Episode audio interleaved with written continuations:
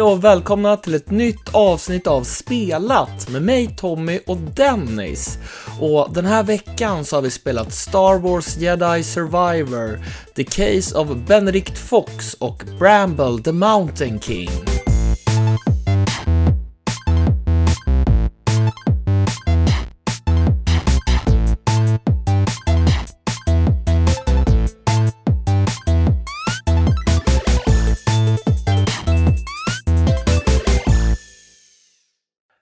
Hur är det med dig Dennis? Det är väldigt bra tycker jag. jag Ja. eh, det, det har börjat landa nu att jag, eh, att jag tar examen om eh, tre dagar. Oj, oj, oj. Jäklar, det är inte lång tid kvar. Nej, det är det inte. Vad är det, två år utan semester? Ja, och eh, fullt ös. Det har ju varit en väldigt Ja. intensiv eh, utbildning på yrkeshögskola. Det är ju väldigt högt tempo. Mm, Så det, ja, det ska bli lite skillnad nu att bara jobba och sen går man hem och är ledig om kvällarna. Liksom. Ja, ja, men det är alltså det bästa med att jobba. Det är ju liksom så här, om man pluggar så, så är man ju inne i det hela tiden. Du har ju alltid någonting över dig, alltså Ja. med dig hem. Precis. Man slipper med, med ett jobb. Ja. Nej, så det ska bli väldigt gött nu och så har jag ju ledigt nästa vecka med. Eh, Ja. Så, ja. Det kommer nog spelas en hel del om jag inte sover en massa. Men det, Ja, känner jag mig själv rätt så blir det inte så mycket sovande. Det blir mer spelande. Så. ja okej, okej. Fast sova, fan vad skönt det lät. Nej, Det är jag Nej. Nej. Hur mår du själv? Fy fan. Jo då, men alltså det har gått upp och ner. Jag, är, jag har haft eh, covid och jag har blivit förkyld och sjuk och feber och sen blir jag frisk och är kry och sen blir jag sjuk igen och jag vet inte. Det har Mm. hoppat som in i helvete. Men eh, nu är det väl helt okej. Nu är det bra. Ja. ja, det är bra. Får ta vara på de stunderna när det är bra. Ja, eller hur? Jag gjorde ju det igår, så jag åkte och kollade på den här Mario-filmen tillsammans med en kompis. Mm. Det kan du väl berätta lite vad du tyckte? Ja, alltså nu, nu eh, ha, hatar nog folk mig, höll jag på att säga. Men jag är inte så jättemycket för nya Disney-filmer och, och, och så här, nya animerade barn, barnfilmer, eller vad man ska kalla det. Mm. Så att själva storyn, om man säger att man skulle ta bort hela den här Mario-grejen från Mario-filmen och bara att det var en fristående film som inte var byggt på Mario-universumet, så hade jag väl tyckt att det var lite sisådär. Mm. Men just med alla de här nickningarna till spelen gjorde ju att det blev asnice istället. Ja, absolut. Så det, blev, det var ju väldigt mysigt med, alltså det var ju hela tiden någonting som man hajade till. Ja, ah, det är från det här spelet, ja, ah, det, är- det är det här, det är det här, det är det här. Så att det var ju nostalgiskt och kul. Mm. Så, så att jag, jag var helt nöjd när jag gick därifrån. Ja, men det är skönt. Mm. Och sen, sen, nu minns jag inte om det var, alltså jag såg ju massa sådär eh, quirky, asdåligt, men kul när man var liten. Eh, live action Mario när jag var liten. Ja. Och, och det var ju som en, vad ska man säga, homage till det i början av filmen. Ja, Och sådär. väldigt kul. ja, så det tyckte jag var, det, det började väldigt starkt. Mm. Och sen, sen var jag lite förvånad över, alltså i den här filmen som Mario, han börjar ju inte som en hjälte. Nej. Jag, jag blev, eh, alltså jag har inte läst på så jättemycket, men, men då är han ju, eh, ja, folk skrattar åt honom astaskigt. Mm. så att det, det var liksom en annan take på Mario än vad jag förväntade mig. Ja, men de gjorde ju en liten egen origin story av det. Vi ska vi inte spoila hela filmen här, men det var ju ändå ett, en, en helt ny sida av det om, eh, ja, om det hela. Ja. Så jag, jag tyckte det var väldigt snyggt upplagt så med hela introt och så. Mm. Så, så det gjorde ju att jag hajade till liksom i början där, tyckte jag att det var. Mm. Det var en nice start. Ja, nej men alltså jag, jag var helt nöjd ändå. Ja. Även, även ändå säger jag, men även om jag inledde med att, att jag inte skulle tycka om det om det inte var Mario. Men det var ju väl, en väldigt charmig film. Mm. Men, men det är därför den har gått så jävla bra med, tror jag. Att den tilltalar ju liksom både då gamers som har någon koppling till Nintendo eller Mario och så här. Och sen tilltalar den också då barnfamiljer som bara gillar den här typen av film. Liksom. Ja, alltså jag kan tänka mig att det är väldigt många föräldrar som tar med sina, sina barn och bara nu ska vi se en, en film här. Ja. Så att det, det, har ju en väldigt bred målgrupp till skillnad från kanske andra animerade barnfilmer. Mm. Att det liksom ännu bredare. För jag tror att den har väl dragit in över, nu ska vi se, var, var det, hur många miljarder var det? Oj, det en miljard, tror jag, ja. dollar. Eh, och jag tror att det var den tionde mest inkomstbringande animerade filmen någonsin. Var det inte den mest inkomstbringande? Tror jag till och med. Jag såg att den låg på tionde plats. Jaha. Att det var andra som låg över. Men, men jag, jag vet inte, jag har hört olika. Men, ja. men jag tror att den här remaken av Lejonkungen drog in mer. Mm -hmm. ja. ja. Ja. Det är inte vårt ämne riktigt. Nej. Vi får överlämna det till andra. Precis. Till exempel späckat eller vadå tablå. Där kan man höra ja. sån, sån info. De har koll på det. Eller hur? De har stenkoll. Men vi har koll på spel, så det tycker jag att vi går och pratar om istället. Ja.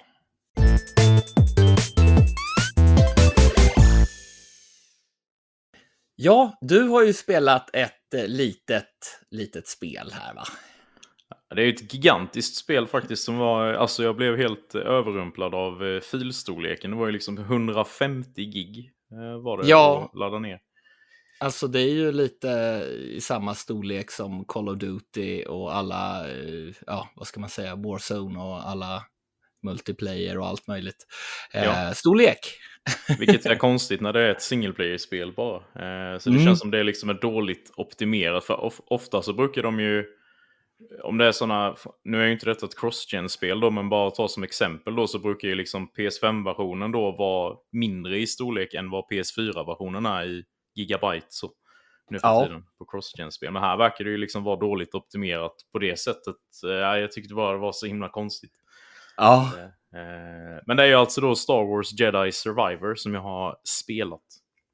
Yes. Som vi tyvärr inte fick någon kod till och det verkar ha varit väldigt sparsmakat på den fronten i, i Sverige. har det ju sett ut som. Ja, så att jag, jag har inte spelat det. Nej. Nej, jag och sambon köpte det. Eh, nice. vi, har, vi har taggat rejält. Eh, ja, men eh, i och med att hon också då har taggat rejält så har jag ju då, i och med att jag har rätt mycket ledig tid framöver så har jag tänkt att ja, då får hon spela primärt nu först då, när hon har tid. Eftersom jag har så mycket ah. tid att ta igen sen. Eh, men några timmar har jag hunnit köra i alla fall. Så får vi se ja. om jag följer upp lite nästa vecka. Sen. Och eh, ja, eh, spelet inleds ju då med en väldigt bra och snygg recap av första spelet i så här liksom det kommer som, ja men typ som du vet bilder som kommer mot dig så samtidigt som det liksom ah. berättar så här ikoniska scener från första spelet då, vilket var helt perfekt för mig för det är ju, jag har ju inte spelat det sedan det kom ut. Eh, men, men tror du att det skulle vara tillräckligt om vi säger att du inte ens har kört det första spelet? Nej. Att det skulle vara tillräckligt eller behöver man nog spela första för att hänga med? Ja, det tror jag nog ändå, för det var ju ändå ganska så sammanfattat. Ja. Tycker jag. Eh, men det var ju ändå en bättre recap än den som i till exempel God of War Ragnarök, om du kommer ihåg det i början där.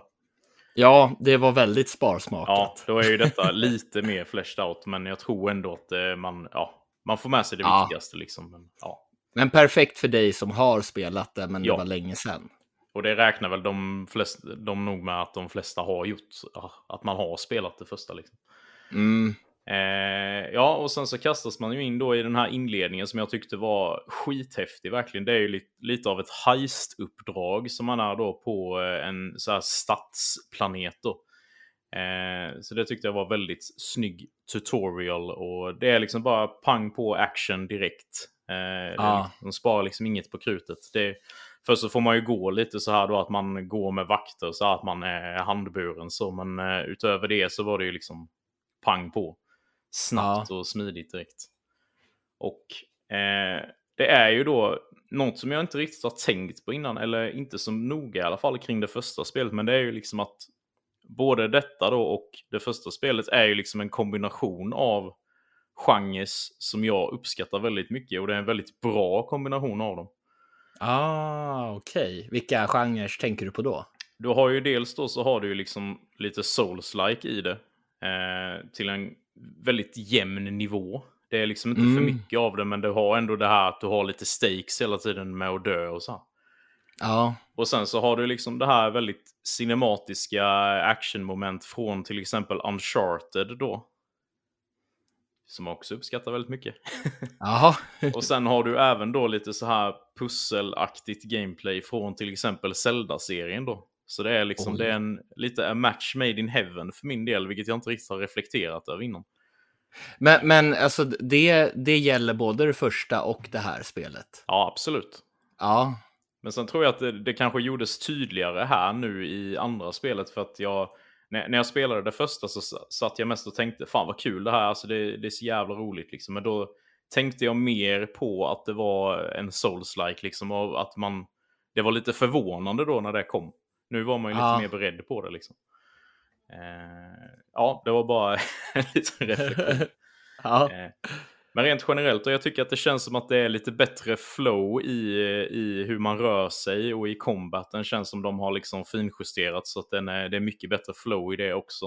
Eh, mm. Man har ju mer movesets och sånt här och det är ju lightsaber combat då, så man har ju sin sån här sitt lasersvärd eh, som man svingar runt och sen så blandar man ju det med olika sådana här force abilities då. Eh, att man typ kan ta tag i fiender och kasta iväg dem och dra dem mot sig. Och eh, ja. sånt. Som, eh, har man koll på Star Wars så vet man väl vad det handlar om på ett ungefär. Eh, inte jag. nej, precis. Men eh, sen så tror jag att man hade det, fast lite mer begränsat då i första spelet, att man har olika former av stances. Mm. Så att du mhm. liksom då kan ha, det klassiska då är ju liksom att man har ena handen fri och ett lasersvärd i andra handen då. Men nu har du då, du får liksom rätt tidigt då att du kan ha, så att du har en, ett, vad säger man, tvåeggat svärd. Alltså att du har, du ah. håller med båda ah. händerna och så är det en, ett, en klinga på bägge sidor liksom. Precis. Och då är det liksom bättre för situationer där du möter en väldigt stor mängd fiender. För då kan du liksom meja ner dem runt dig så här så det blir liksom mer effektivt i ett sånt läge. Ja. Sen så fick jag även tillgång till som en dual wield stance då där jag har ett lassvärd i varje hand. Och då var det liksom bättre, mer effektivt med parry som jag älskar i typ alla spel och effektivisera.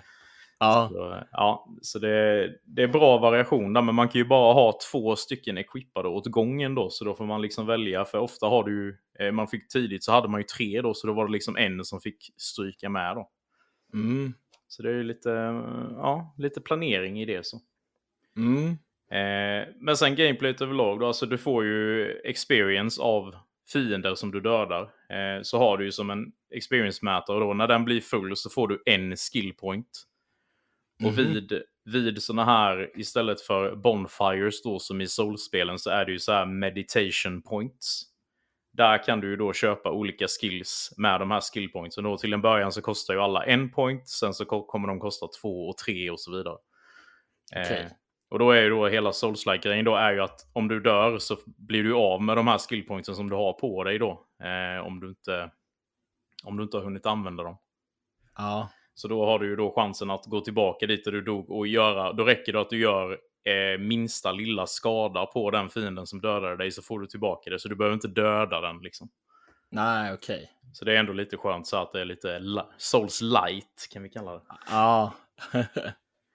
Eh, och i skillträdet då så har du liksom tre olika paths. Då har du survival, lightsaber och force. Så survival är ju till exempel då mer liv, att du har mer effektiv healing och sånt där. Eh, det är också rätt likt i Soulspelen då att du har som sådana, här heter det ju stims då med det som en shot du tar typ så får du fullt liv istället för sådana här flaskor. Ja. Och eh, ja, lightsabers är ju olika, eh, ja, vad säger man, attacker som du uppgraderar och så vidare. Och force är ju då att du kan utöka det. Du har ju som en force-mätare då som är typ som magi i Star Wars, kan man väl säga. Mm -hmm. mm. Eh, så du kan få utökad sån mätare och sånt där. Ja. Eh, sen så känns det som att eh, spelet har, nu har jag inte kommit så långt, jag har kommit till första planeten man kommer till efter den här introsektionen då. Men det känns redan i alla fall som att det är liksom större och öppnare eh, banor eller världar eller vad man nu ska kalla det. Ja. På gott och ont känner jag. Okej. Okay. vad tänkte du säga? Nej, jag tänkte på, är det liksom en öppen värld eller är det som att oh, nu kommer du in på ett nytt ställe som i Wolong till exempel? Nej, det är, ju, det är ju helt öppet på så sätt, men det är ju liksom indelat då i olika planeter. Men när du väl är på en planet så är det ju helt öppet då. Ja. Så det, det, det är ju fritt och skönt på så sätt och det finns liksom mycket hemligheter som du kan utforska och hitta olika uppgraderingar, typ som att eh, kistor då som innehåller sådana här stimpacks så att du kan hila dig tre gånger eh, istället för två och sånt där. Mm.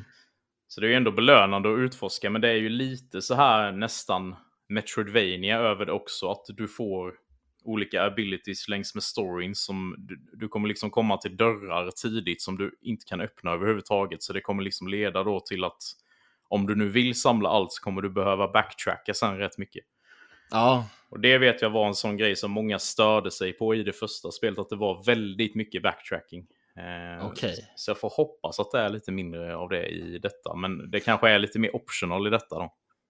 Ja, jag tänkte säga det, att det kanske är för att hitta hemligheter då istället, ja. eller om det är storybaserat. Men det, det har inte spelat så långt kanske, så att du vet.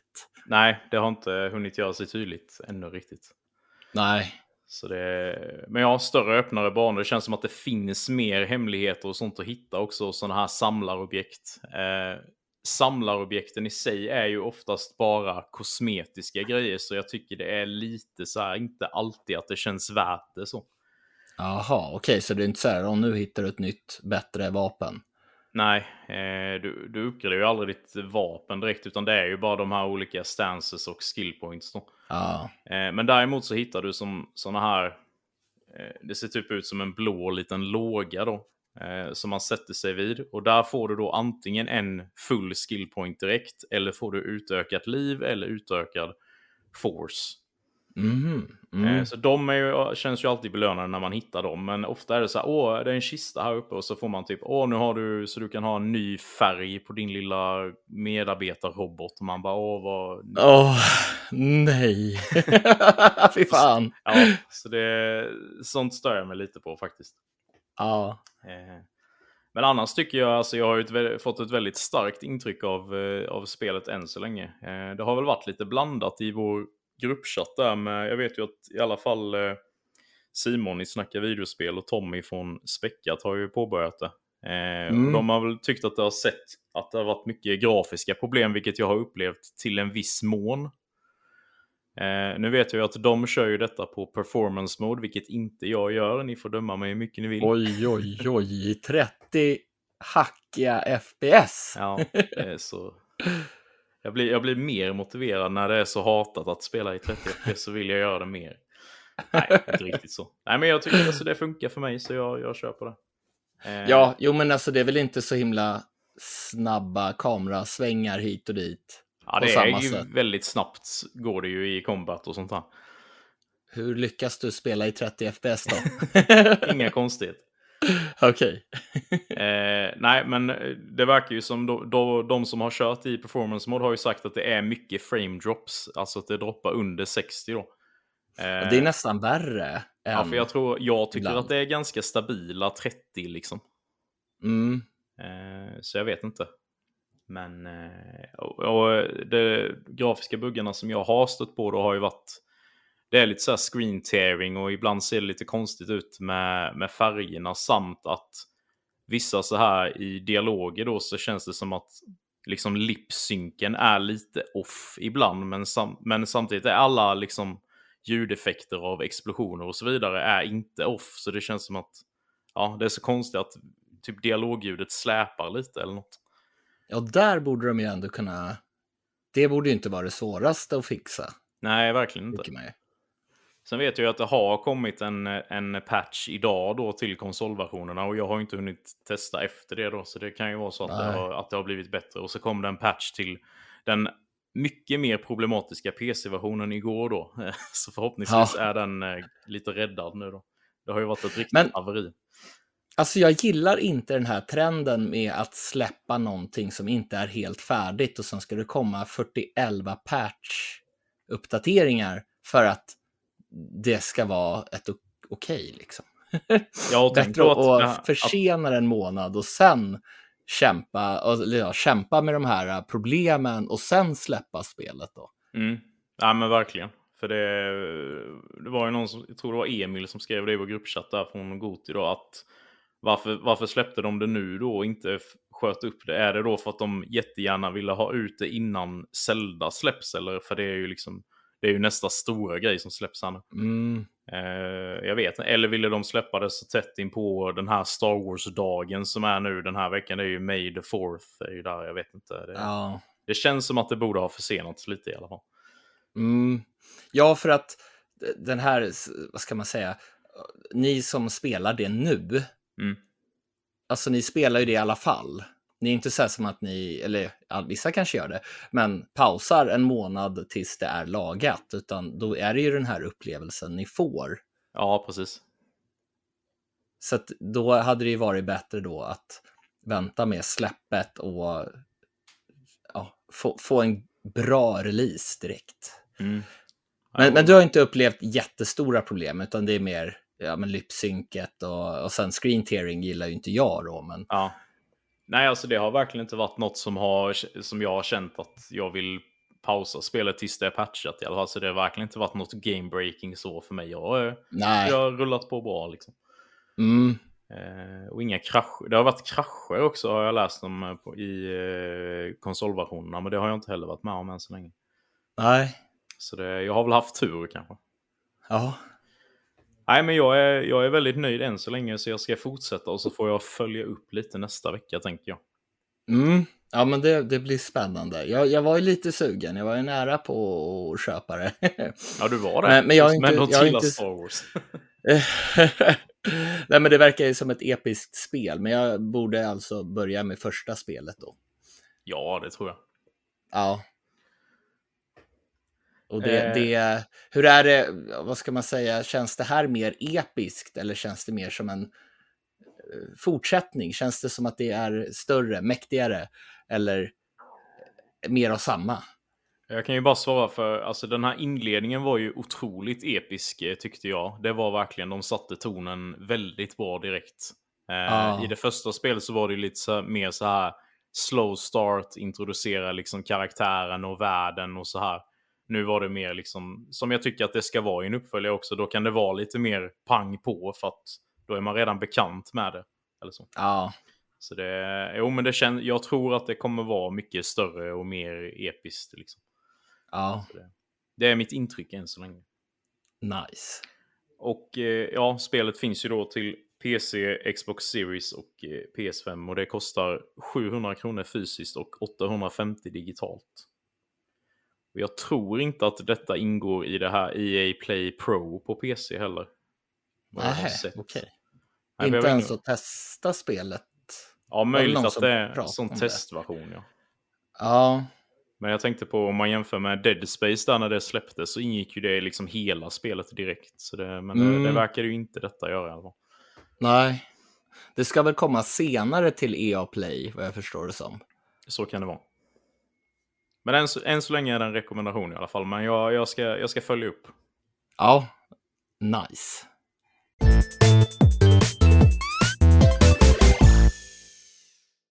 Vi har ju spelat Bramble the Mountain King och det är ju ett svenskutvecklat spel.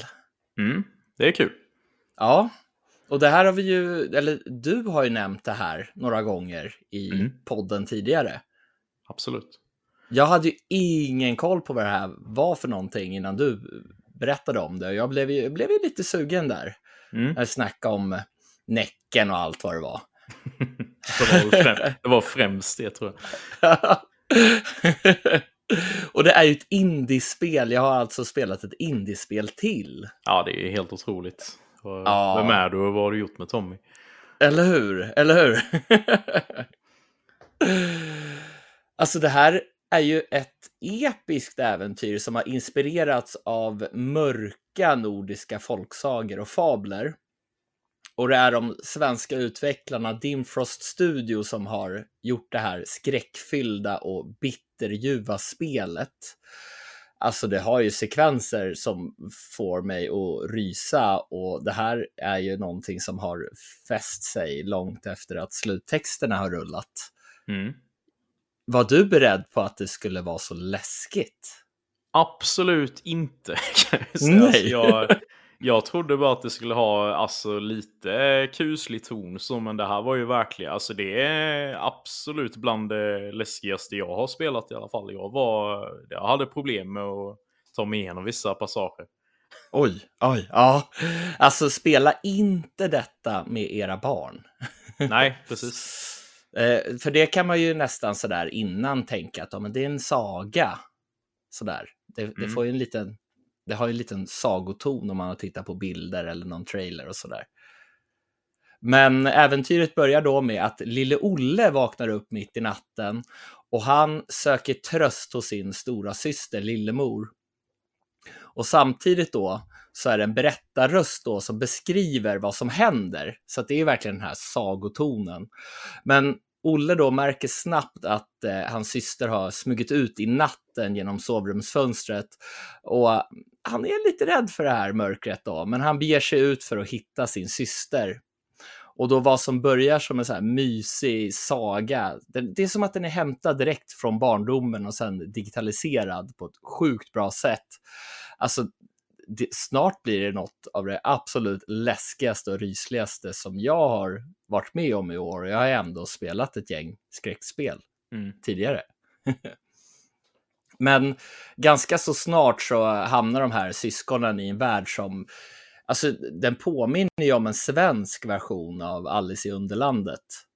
Mm. Det är som enorma svampar då med små vättar och tomtar då som är överlyckliga när de får besök av någon som inte vill äta upp dem för omväxlings skull sådär. Nej, precis. och så får man spela ett litet minispel, det är någon form av kurragömma som man ska hitta de här vättarna och färgglada och eh, alltså det är så sjukt snygg sagonatur.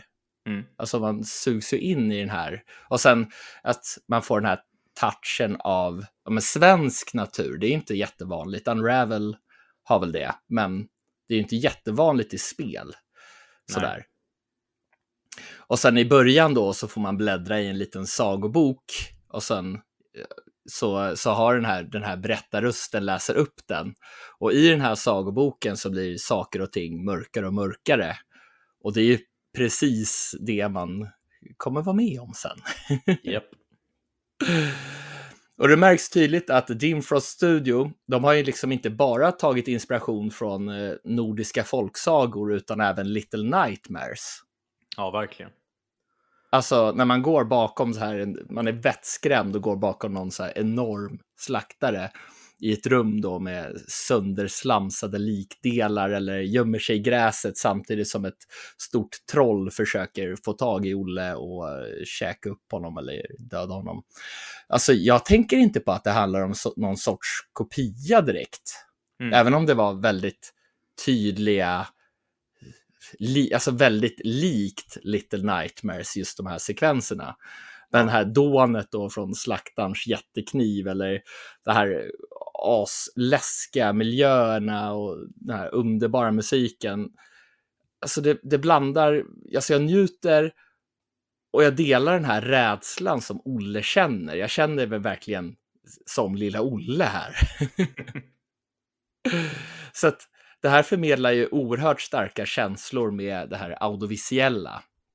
Och jag tycker att det här överträffar Little Nightmares Deluxe. Och jag tyckte ändå om Little Nightmares 2 väldigt mycket. Mm. Eh, jag vet inte, nu, nu var det väl lite skämt i vår eh, chattgrupp, men eh, Anton snackade väl om att han skulle lyssna på en podd samtidigt som han spelar här. alltså, nej.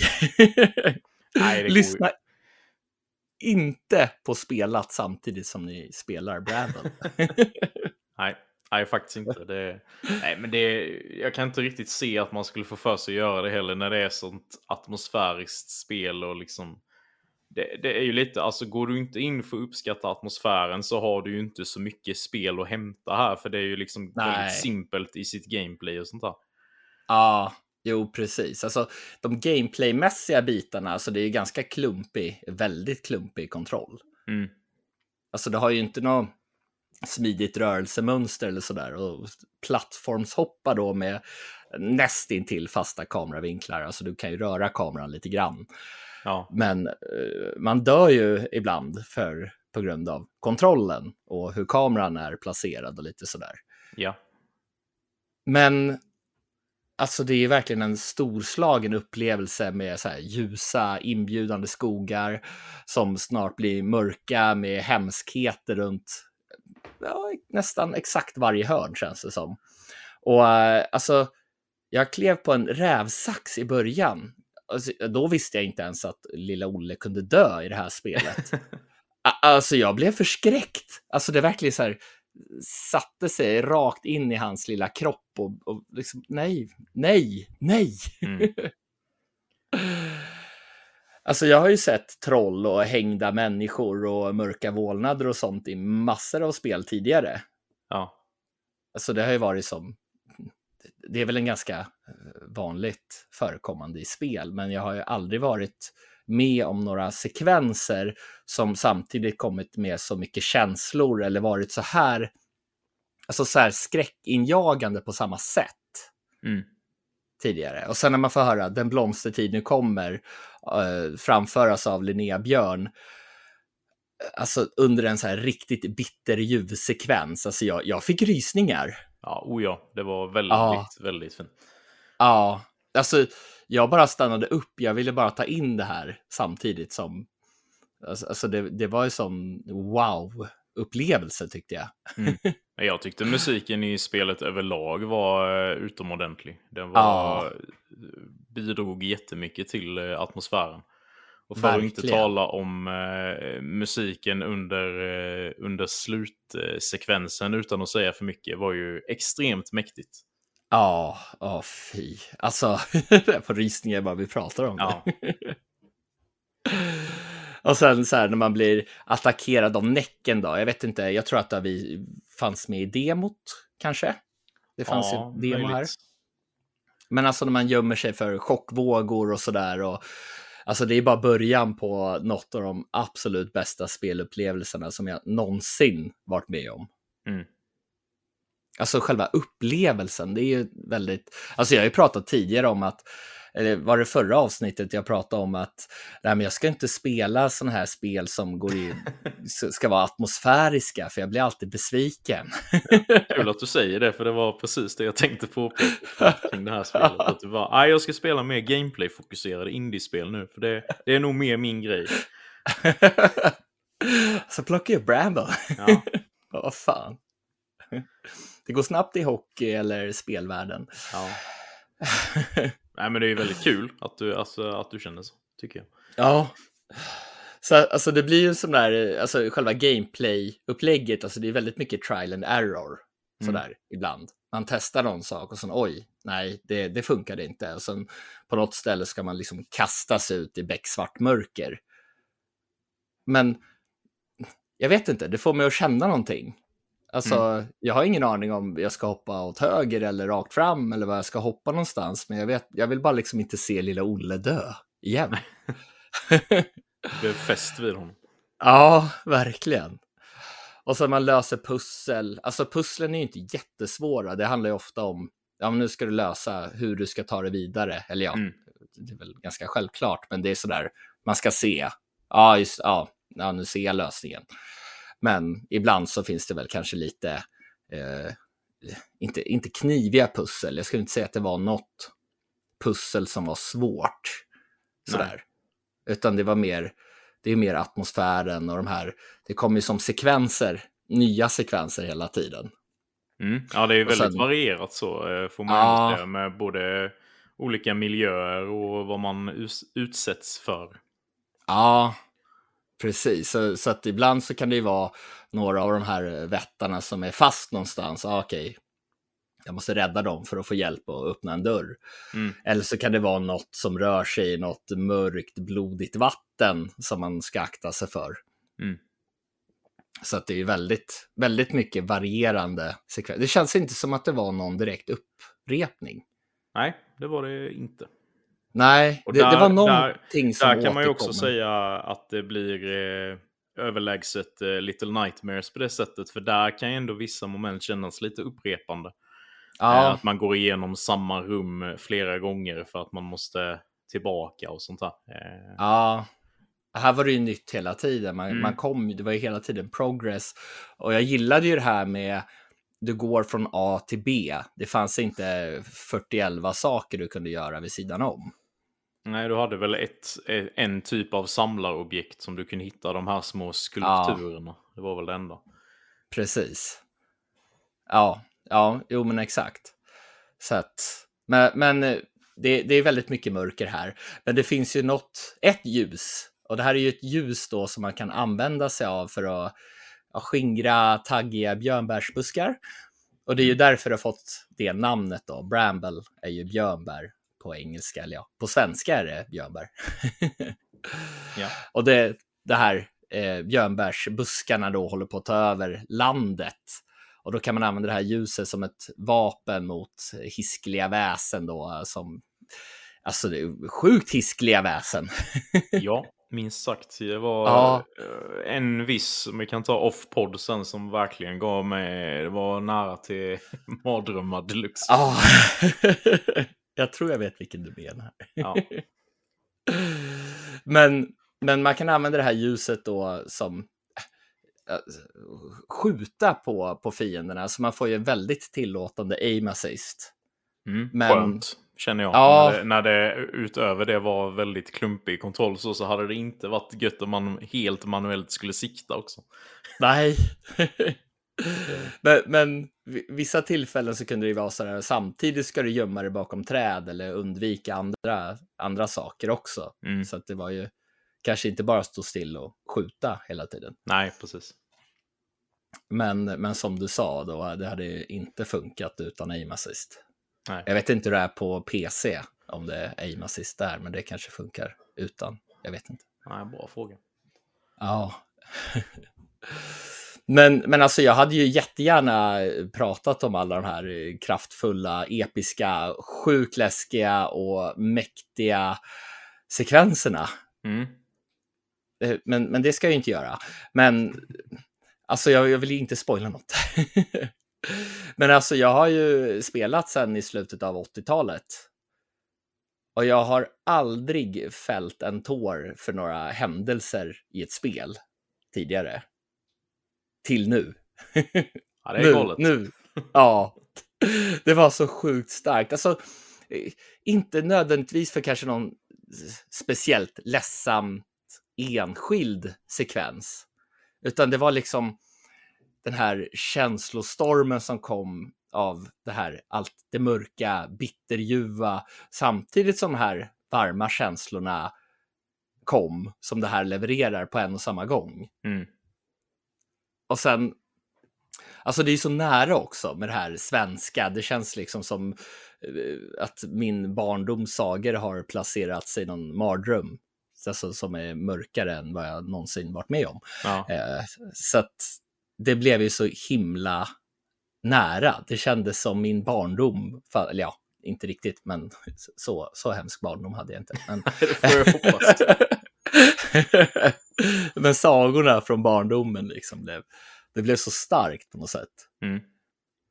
Så att, alltså jag tycker att det är, det är ju sjukt vackert och liksom så smutsigt och ilande läskigt på samma gång. Mm. Det är verkligen som en livslevande mardröm, eller ja, digitaliserad mardröm, inte levande då.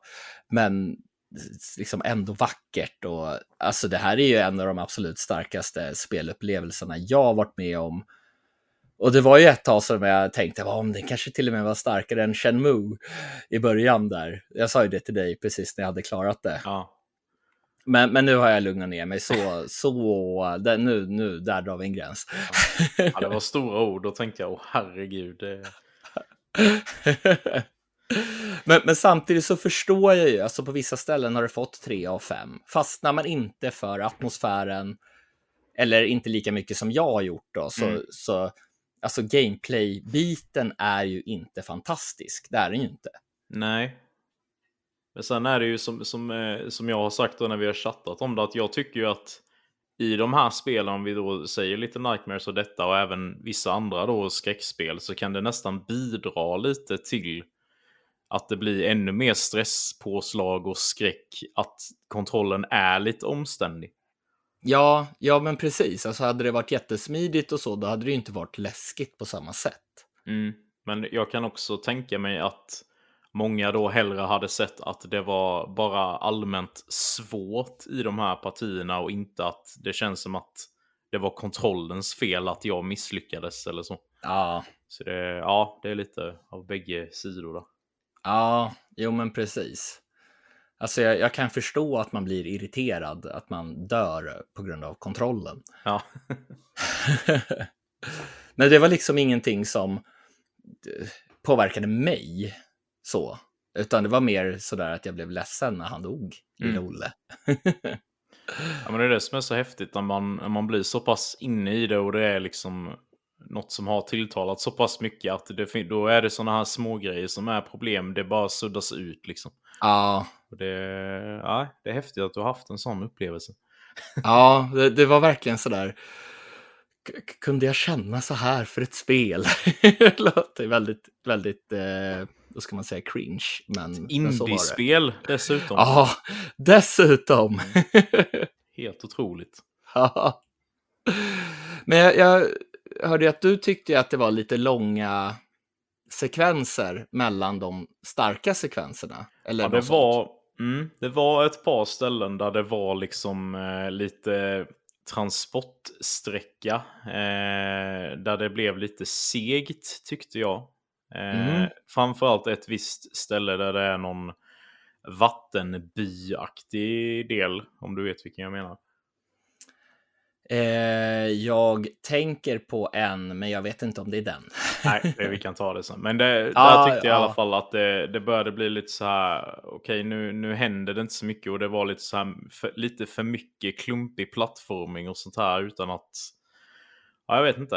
Eh, ah. där, där, så började jag känna lite bara, ah, kommer jag orka spela färdigt det här? Alltså på den nivån var det för att jag var, jag var lite frustrerad vid den delen, men sen eh, pushade jag ju på ändå. Och det är jag väldigt glad för. För jag tyckte mm. det tog verkligen igen sig sen. Ja. Men, eh, för att nå upp till toppbetyg för mig så hade det behövt vara, eh, ja, jag vet inte, det, det hade behövts något extra liksom.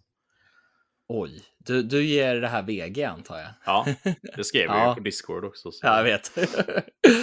men, eh, ja. men, men eh, ja, du, du, har gett väldigt många spel MVG i år, men inte Bramble. Alltså, nej. nej, men vi är, nej, vi är olika bara. personer också. Så det... Jag skojar bara. Ja. nej, nej, men som sagt, jag, jag förstår liksom. Jag, jag, förstår att vissa saker kan störa folk mm. i det här spelet. Men för mig var det ju, alltså det är den starkaste spelupplevelsen i år och mm. på bra länge. Så för mig är det 10 av 10 och MVG. Mm. Även om jag ser problemen. Så att, och jag, jag upplevde ju inte som att det var någon transportsträcka, för jag var ju så investerad i hela spelet. Så jag, ja. jag kände aldrig av att det var... Jag, jag tyckte det hände något hela tiden. Mm. Ja, men rent generellt var det ju så. Men det var någon del där, där det började bli... Och sen tyckte jag att de här minispelen som kom rätt tidigt var lite halvdryga också för min del. Även om det mm. fanns lite mys i det så var jag lite så här, jag ville gärna vidare från det. Ja. Eh, för det kändes som att det stannade upp lite liksom. Ja, ja okej. Okay. Eh, men överlag, alltså det är ett jättebra spel. Alla bör ju verkligen kolla in det om, om man tror att eh, man klarar av det. eller vad man ska ja. säga. Jo, precis.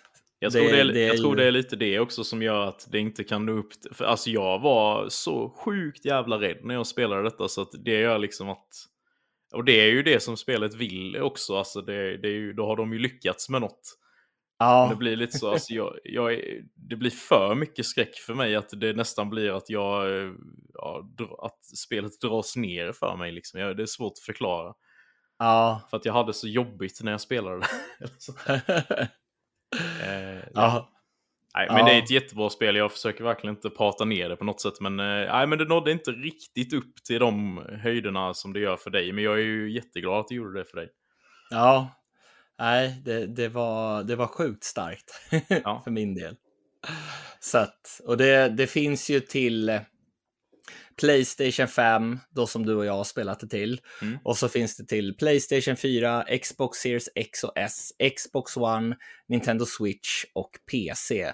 Jag har hört att Switch-versionen är lite, inte flyter kanske jättebra. Nej. Sådär. Det var väl Anton va, som sa det från Goti.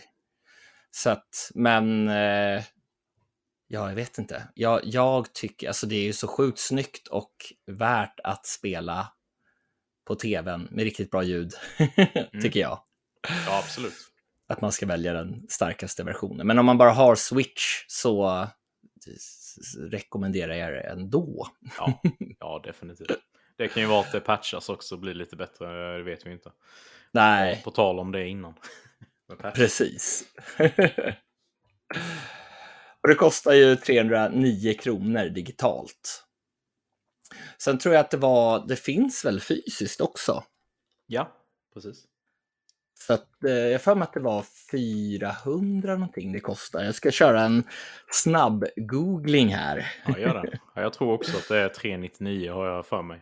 Ja, precis. Ska vi se. Ja, men det var det va? Mm. 399 fysiskt. Alltså jag är lite sugen, även om jag har det digitalt, på att ha det fysiskt i spelsamlingen. Ja, det är klart du ska. När det, var, det, det... när det var så pass speciellt för dig måste du ha det när det finns fysiskt och inte är någon limited run eller något heller. Det är ju bara, ja. det är bara att köpa. Eller hur? Eller hur?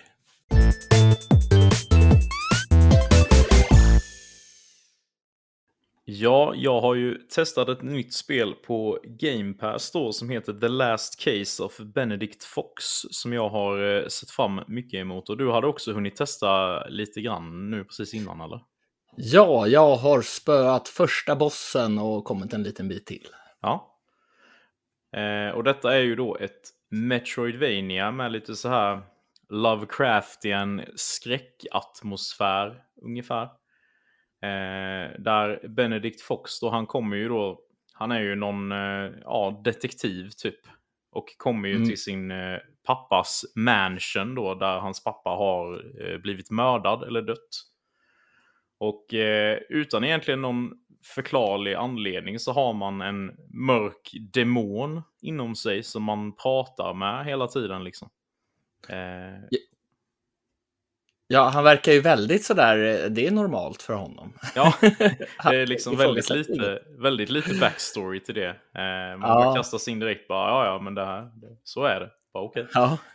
Eh, men med hjälp av den här demonen då så kan man ta sig in i limbo, som är liksom en alternativ verklighet där minnen och trauman tar fysisk form, typ. I form av olika monster då. Och då blir det ju liksom eh, 2D gameplay då med mycket plattformande, Metroidvania och strid mot de här varelserna. Då.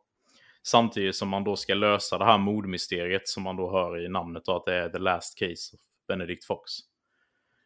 Eh, och ja, i och med att det är Metroidvania då så blir det ju väldigt mycket springa fram och tillbaka, eh, ta reda på vart man ska och eh, få tag på uppgraderingar så att man, uppgraderingar så att man kommer vidare. Då. Och eh, ja, jag vet inte. Det, det kan ju lugnt säga att det inte lever upp till mina förväntningar. Ja, du tyckte inte heller det. Nej. jag, jag trodde att det här var någonting som du tyckte var sjukt bra. Nej, det tycker jag inte. Nej. Så alltså, det... Eh, jag vet inte, men jag tycker att striderna känns så styltiga på något sätt. Ja, verkligen. Inte det här direkta. Alltså, om jag kastar mig undan, då vill jag ju att det ska, jag ska flyga undan på en gång. För man får ju ofta så, ibland så kan man ju få en, vi säger att det blir rött på marken av någon anledning. Okej, okay, mm. här kommer jag träffa, ja men då kastar jag mig undan. Ja, men då mm. blir jag träffad ändå. Det här skulle jag ha förutsett innan det blev rött på marken. Ja, precis. Och jag vet inte. Alltså, du kastar dig undan på styrspaken också, så att du måste ju släppa då eh, alltså på högra styrspaken så att du kan ju fort, då kan du ju inte, du håller på att attackera, ja men då måste du byta till spaken. Mm, precis. Det känns inte alls som bra som om man skulle bytt till, är det B-knappen på på Xbox-kontrollen. Ja, precis. För att kasta sig undan. Mm. Nej, jag tycker också att combaten känns väldigt... Jag tycker även att liksom plattformandet känns ganska klumpigt också. Eh, ja. Jag tycker inte att det känns så tight som det hade behövt vara. För ibland är det så här partier där det behöver vara väldigt precis. Där man liksom, man får tillgång till dubbelhopp och sånt här som en av sina abilities. Och då är det liksom så här, då måste du verkligen göra det andra hoppet perfekt, annars så kommer du inte över. Och då är det liksom som att ja, spelet är för klumpigt för att det ska lyckas. Och det är ju inte riktigt så där heller dubbelhopp i vanlig bemärkelse. Nej. Så, utan det är ju den här demonen då som hjälper en. Men då måste den här ikonen komma upp någonstans mm. för att du ska kunna dubbelhoppa. Du kan inte dubbelhoppa var som helst.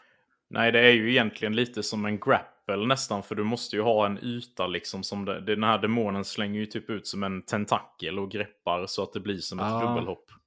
Eh, men då är det också så här, de, ja, som du säger, det, det, det, krävs en väldig precision som bara blir irriterande. Typ, för att mm. det är så precis.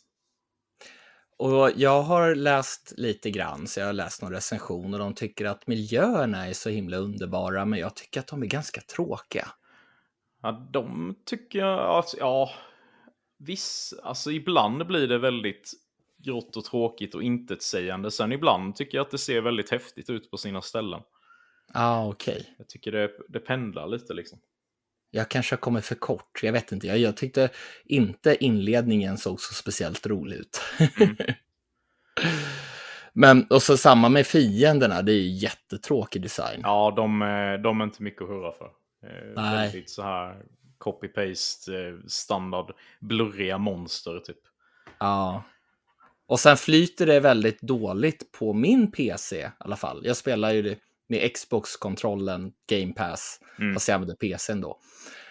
Och det hackar ganska ofta. Bilduppdateringen ja. går ner ganska kraftigt. Och jag menar, det är, jag är inte någon eh, jätteduktig på det här med datorer, så jag vet inte om jag skulle kunna göra det bättre på något sätt. Men Forza Horizon 5 flyter ju ändå fint på höga inställningar, så jag tycker att det borde klara det här.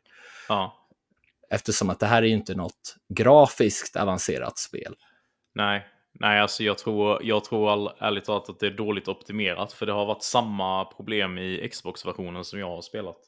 Ah, okej. Okay. Eh, jag började spela spelet i liksom, eh, vad säger man, quality mode. Och så mm. märkte jag då, jävlar vad det är mycket frame drops. Så då tänkte jag, äh, men då får det ju bli performance mode då, så kanske det flyter bättre. Men det var ju likadant där. Det var liksom, ah. alltså visst, det var väl ett man märkte ju liksom, man märker ju en tydlig, jag märker en tydlig skillnad när jag går från 30 ah. till 60 FPS. Men det var ju lika mycket frame drops fortfarande så det, ah. det hjälpte ju inte så mycket. Problemet var ju också att det inte fanns några grafikinställningar som jag kunde hitta i alla fall på PCn. Nej. Det känns ju som där borde det finnas mycket inställningar att använda sig av. Ja. Men jag letade runt men hittade inget. Men det, det kanske går på något annat sätt. Jag har inte spelat ordentligt på PC sedan Starcraft 1. Ja. Så att, eh, det var ett tag sedan. Nej, men ofta är det väl i spelet man gör det, tänker jag. Eh, ja, nej, jag vet inte. det har det ju varit i de jag har spelat i alla fall. Ja. Sen, sen, tycker inte jag att storyn känns så roligt presenterat. Du får ju som, ja vad ska man kalla skuggbilder av olika karaktärer. Precis. Du får ju inte se dem riktigt så, som han, pappan. Nej. Inte, inte så långt jag har kommit i alla fall. Och det, det blir lite sådär, jag tappar intresset. Mm. Jag håller med dig. Jag tycker även där, alltså, de här skuggdelarna som du beskriver är ju ganska intetsägande och tråkiga så. Sen är det ju, alltså själva grundpremissen i sig så att de börjar snacka om att de har utfört ritualer och liksom på något sätt kopplat till det här limbo då. Alltså jag är jag har ändå ett genuint intresse att förstå sammanhanget kring det hela. Men eh, mm. som du säger så presenteras det ganska taftigt. Så sätt. Ja.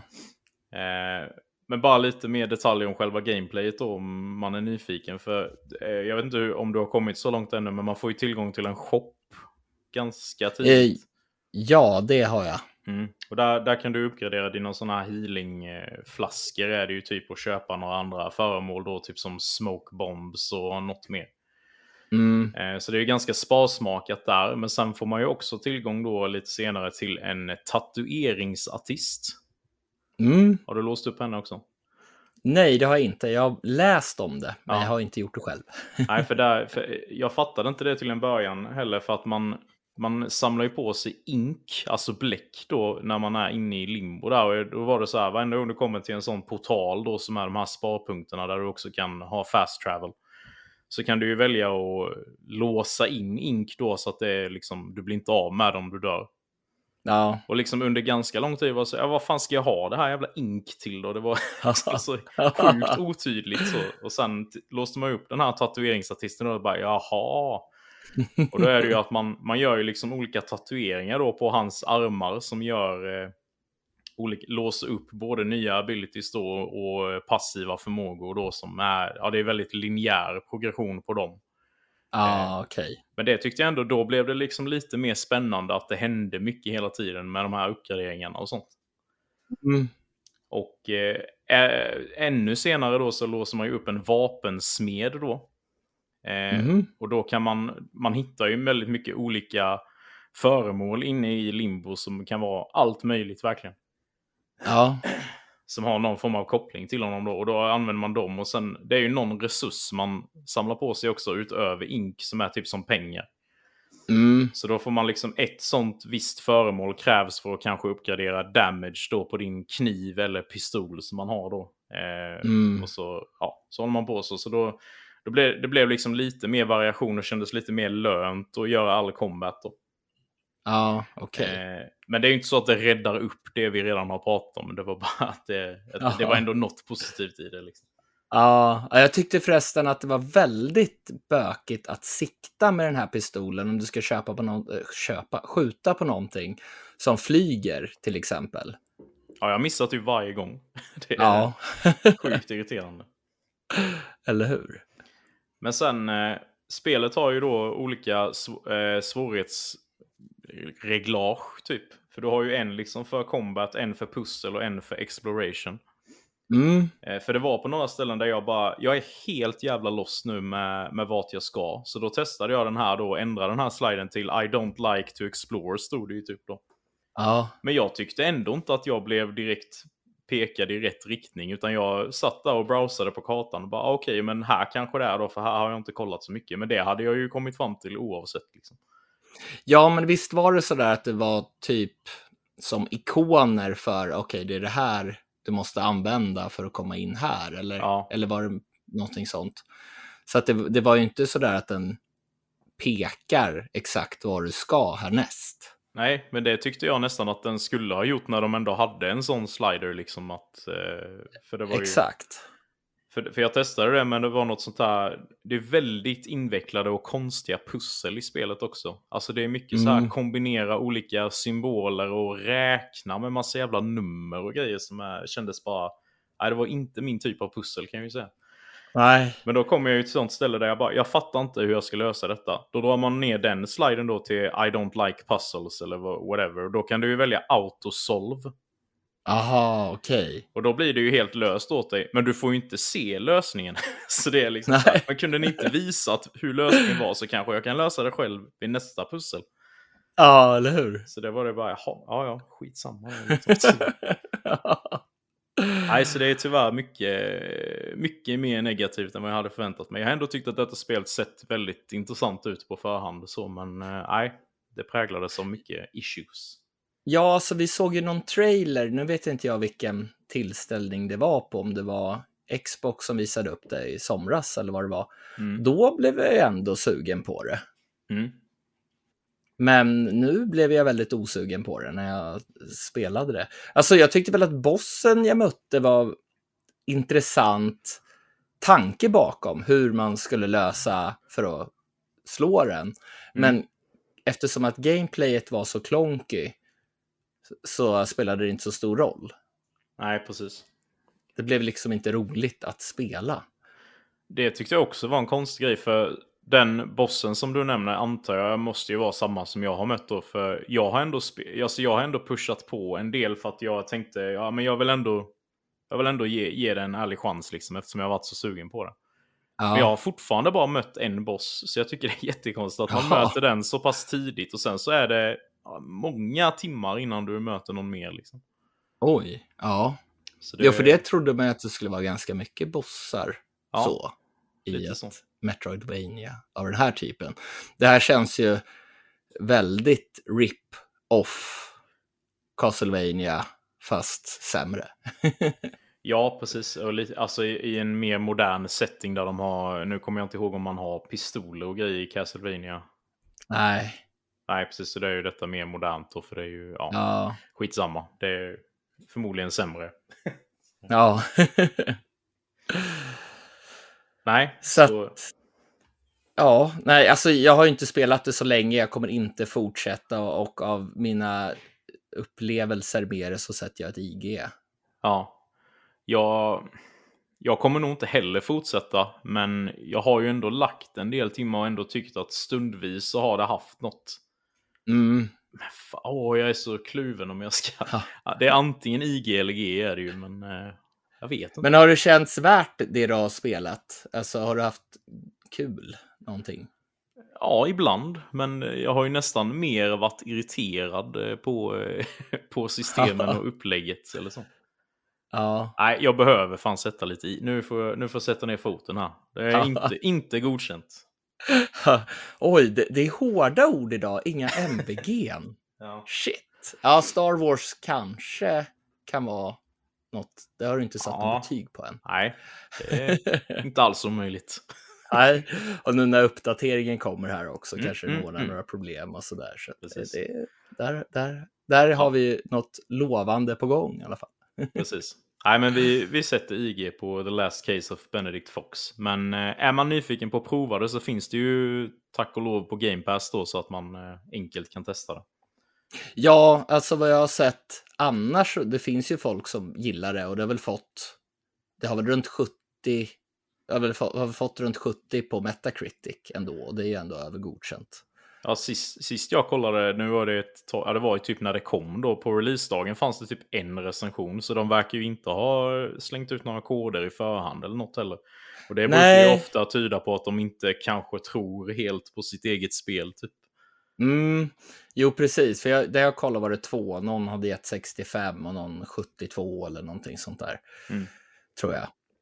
Så att det, det, nej, nej, men precis som du säger så det brukar vara en indikation på att det inte är så lovande. Ja. Men eh, ja, det finns ju då till PC och sen Xbox då eh, Crossgen där, både Xbox One och Series i alla fall. Och eh, om man nu inte vill spela det på Game Pass så kostar det 250 kronor. Men eh, vi, om man vill testa det så rekommenderar vi att man gör det på Game Pass och inte betalar för det. Nu är jag väldigt nyfiken, Dennis. På? att jag vill ha något nytt att spela. Mm. Något nytt kul. Ja. Det ska vi nog eh, kunna rada upp några eh, kandidater.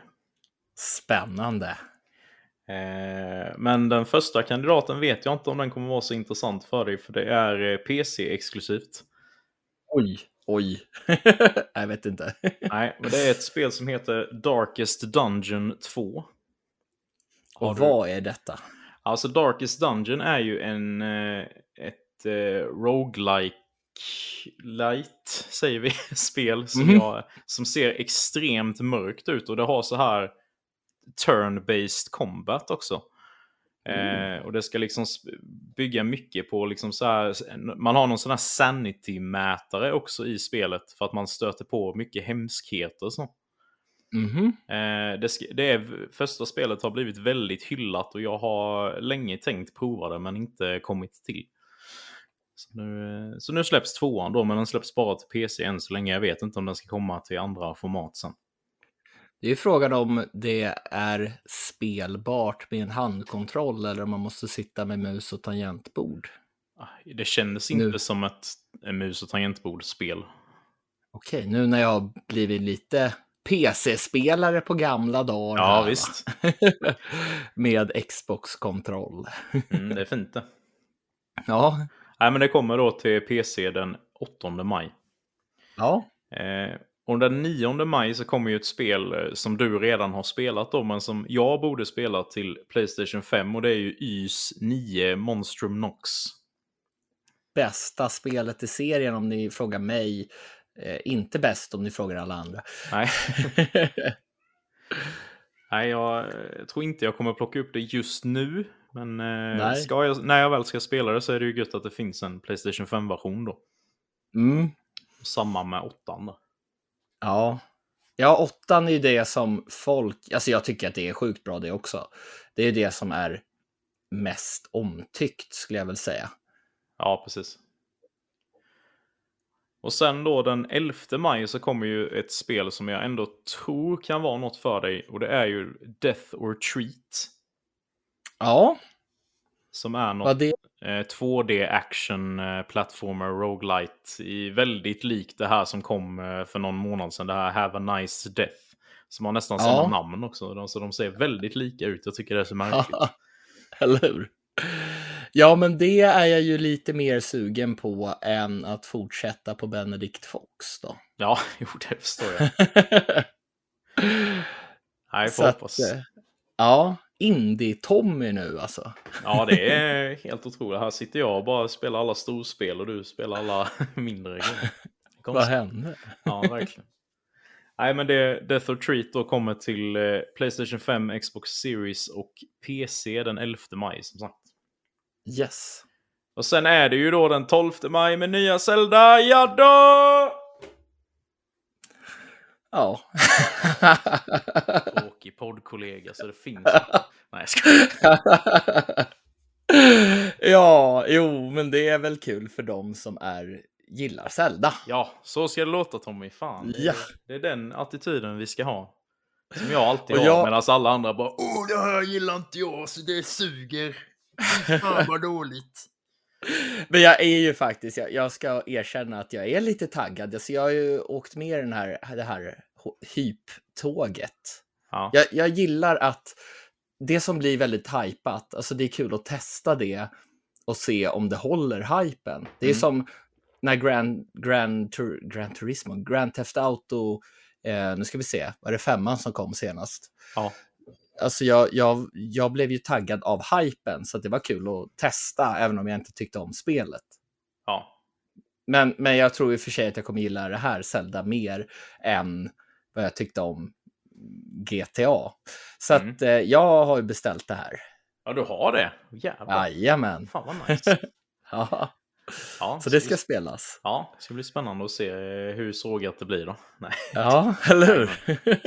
Nej, men jag kan verkligen köpa det med att man, alltså de här riktigt hypade spelen. Jag kan också känna ett visst sug där att ändå vilja se vad fan, vad är, vad är, vad är hypen om liksom. Ja. Det är ju lite som det här Starfield sen liksom. Jag har egentligen noll intresse för det, men jag kommer ändå prova det bara för att det är så mycket, det är så stor grej. Ja, alltså jag tyckte att vi skulle ta det som counterpick i spelpoddkampen, va? Men du tyckte vi skulle ta Hogwarts Legacy. Ja, vi, ja, vi går vidare tycker jag. Nej, men Zelda är sista releasen där då, Tears ja. of the Kingdom. Det... Jag är faktiskt lite hypad ändå. Sådär, mm. Så att det ska bli kul att ge det en chans. För jag har inte riktigt gett Breath of the Wild en chans. Nej. Och det, jag vet inte. Jag har inte blivit så jättesugen på att spela det, men ändå ska jag ha det här och är ändå lite sugen. Så jag, ja, det är konstigt. Ja, de verkar ju likna varandra väldigt mycket. Eh, så det, ja. det, är, det är väl den här hypen och att det är nytt. Det, mm. var ju, Emil sa ju samma grej där. Han var inte... Han, han har ju skaffat Switch ganska nyligen och var ju, testade ju Breath of the Wild och var ju inte jätteimpad så, men ändå så ska han köpa detta på release. Ja. Så jag var så här, jaha. Det är så, men... Samtidigt förstår jag det. Liksom, så det ja.